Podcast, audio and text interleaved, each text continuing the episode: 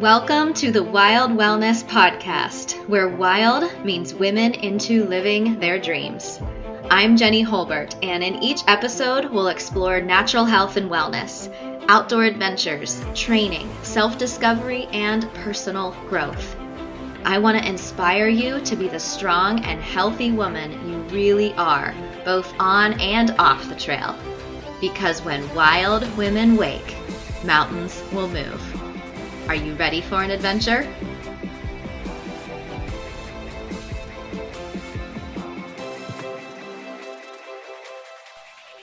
Hey there, it's Jenny, and this is episode number two of the Wild Wellness Podcast. And I'm so grateful you're listening right now, especially if you are a runner, a cyclist, a triathlete, or just someone who likes to get out there and push yourself physically.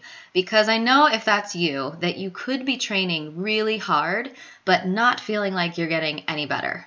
Yet, if you're like me, you want to feel stronger, faster, and healthier every day.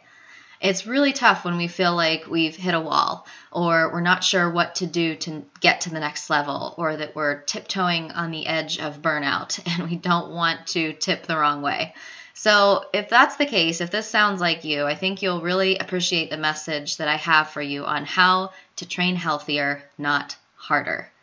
I'm actually going to share three reasons why you may not be training as healthy as you want to be. And the first one is lack of sleep.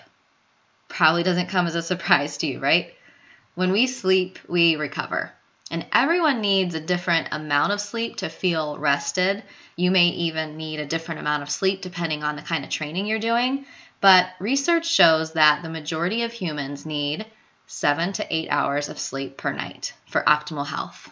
It's not just my opinion, it's backed by decades of sleep research. So, how did you sleep last night? If you didn't sleep well and you're not feeling rested, I want to share a few practices and tools that have been life changing for me because I know exactly how it feels to not sleep well and how that can change everything. So, the first practice is meditation. Now, this could look like prayer or journaling or some type of quiet time for you. It could be meditation. Practicing meditation is, for me, something that brings a sense of peace and physical and mental relaxation. Because I don't know about you, but sometimes it's hard for me to slow down. And I'll be honest, meditation is something that I've known could be really beneficial for my well being for quite a long time, but it was one of those things that I just pushed off doing consistently and didn't really adopt as a habit until pretty recently. And the benefits have been truly life changing. And actually, I've discovered a simple way to help me make it a habit. So if you have trouble incorporating this into your routine, try linking it to another bedtime ritual or another activity during your day of when you want to practice meditation. So, for example, maybe right after you brush your teeth before bed, you always set up for meditation or right after you get out of the shower, you do your meditation. Like not right after, you know, dry off and get dressed, but or before you get in the shower, do your meditation.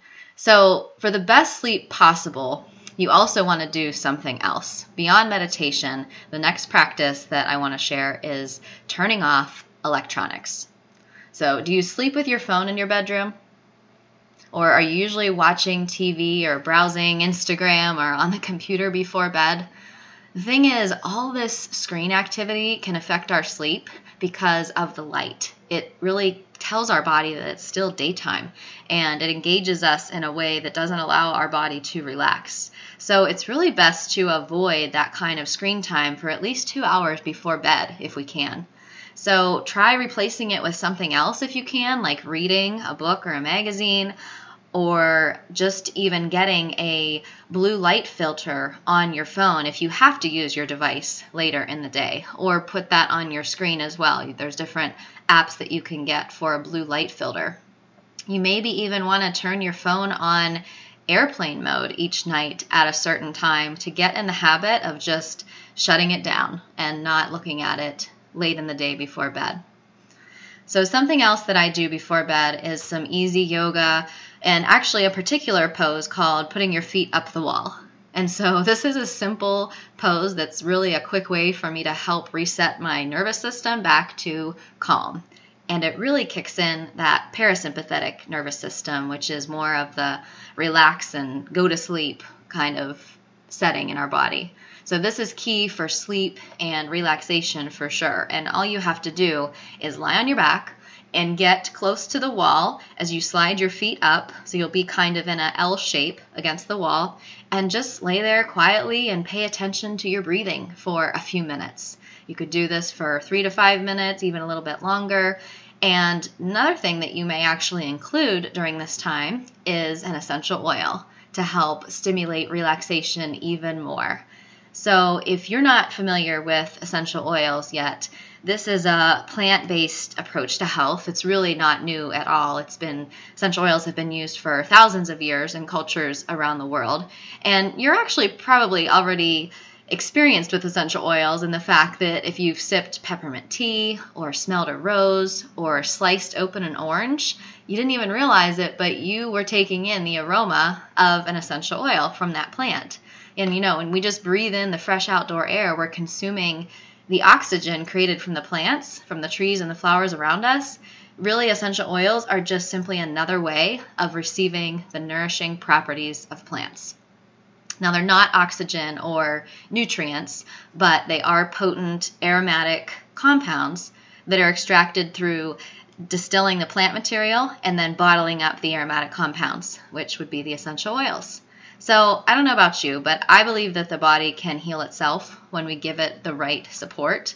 And the best part about essential oils is that you can choose the one that's right for you at any moment. And so some of the essential oils that are great for promoting relaxation include lavender, frankincense, neroli, and the doTERRA essential oil blends called Serenity or Balance. I love these. Just depends on the day on which one I kind of grab and gravitate towards.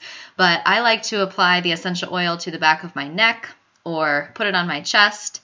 I also have a spray by my bed where I've mixed the essential oils with water and I can spray the pillows and bedding with the essential oil. And I will also usually add three to five drops of the essential oil to my diffuser. So, if you're new to doTERRA oils and you want to give them a try, I just want to say I would love to send you a sample package, and you can actually get my mind, mood, and sleep sample kit with a few oils to help with relaxation, mood, and sleep. And I'll make sure you know exactly how to use them and get all the information you need to get started if you're totally new. And you can get the link to that in the show notes or just by simply texting sample to 724 302 5366. And if you text sample to that number, I'll text you the link to check out the sample kits that you can choose from. So just text sample to 724 302 5366.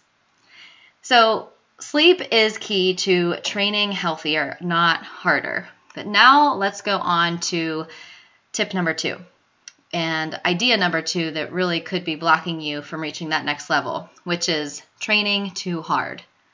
So if you asked yourself if you are overtraining or working out too hard or running your easy days too hard, what would you say?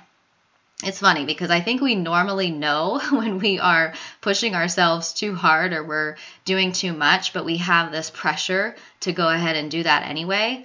And so I just want to remind you that it's okay. You need to make sure your recovery days are truly recovery that if you have an easy run plan that you don't need to feel guilty for having it be an easy run you don't have to feel like you got your butt kicked every time at the end of a run you can have energy at the end and that's okay so if the run is supposed to be easy or if the workout is supposed to be an easier workout make sure it feels that way and honestly, you can just do this by tuning in to how it feels. Tune into your own perception of how hard you're exerting yourself.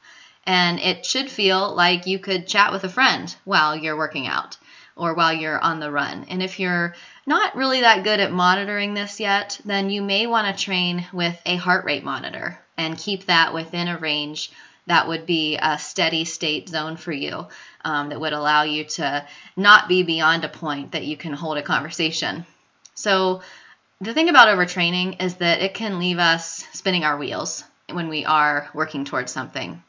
So if you notice that you're not able to maintain a certain mileage or intensity, or you're just not recovering from the things that you're doing, you're not able to do longer runs, you're not able to increase your weekly mileage, then it could mean that your training load is just too much, at least for right now.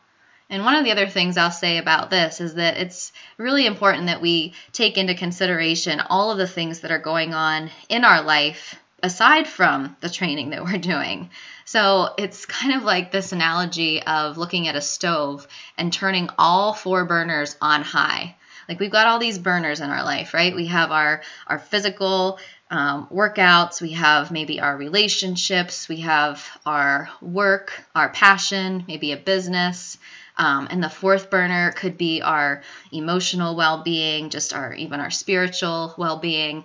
And if we are working at all of these like on a high level, if they're all have a lot of intensity to them right now and there's a lot going on in all of them, just picture them all being on high, then that's a lot of heat. That's a lot to take care of and to try to maintain. And so just think about that as you are thinking about turning up the dial on your training, or if it is turned up and you're not able to maintain that level, think about where else you have the dial turned up all the way on high in your life and how you can balance that out a little bit so that you don't reach that end stage of being completely burned out. Tip number three to training healthier and not harder is keep a training journal. So, this kind of goes hand in hand with all of what we just talked about. When you are measuring your progress, that's key to seeing the success and the steps that you're taking. And it really helps to see what you've actually been doing, where you've been improving, where you've been staying the same, where things have been difficult to move the needle forward. And so I like to track just on a workout in general. Let's just talk about for a runner, for example. You would track the time and the distance on the workout. You would track your sleep quality, like what time you went to bed and what time you woke up, how much sleep you got. And I also use P Tracker uh, as an app to track my menstrual cycle, which really helps me to make adjustments and be adaptable to the normal ebbs and flows of my cycle. And then finally, my rating of the workout overall on a one to five scale. So, my number one is that it was a rough experience. I had no business out to be out there doing the workout. Number two is that most of the time I was wanting it to just be over. I wasn't really enjoying it that much, but I did finish it. Three was, eh, it, not the best, not the worst. Four, I was feeling pretty strong and enjoyed the whole experience for the most part. And five, I was feeling strong, powerful, in the flow. It was a wild workout. So if you don't keep a training log, the thing is, you won't know where you can adjust to improve. And there's also a good chance that you'll overlook certain elements if you don't track details. You know, like the fact that you've been feeling less recovered the day after a certain type of workout. You could actually see that pattern if you are able to look at it. So just remember what you measure improves. And if you look at your time and your distance on each workout, your sleep quality and how many hours of sleep you're getting, you could use P Tracker to track your menstrual cycle and be adaptable to the ebbs and flows, and then rate your workout on a one to five scale. Feel free to use mine if you want. That's going to really set you up to be able to see what's going on and make changes where you need to. So, to recap, training healthier, not harder, means that we're looking at our sleep. We're asking ourselves, Am I overtraining? And we're asking ourselves about how we are tracking our progress and tracking our training. So, look at lack of sleep, overtraining, and not tracking your training. So, I just want to ask you which one resonates with you the most right now? I want you to take a minute and just think about that. Is it the area of sleep? Is it the fact of overtraining and needing to pay more attention to how you're feeling and adjusting? Or is it kind of going hand in hand with that, tracking everything so that you can actually see where your adjustments need to be made? So focus on whatever one really resonated with you and just choose one thing that we talked about to change this coming week. Just try it, give it an experiment and then listen to your body and notice how it responds. Because as you know, making one small change and making it a habit over time is what really makes the difference in the weeks and months to come.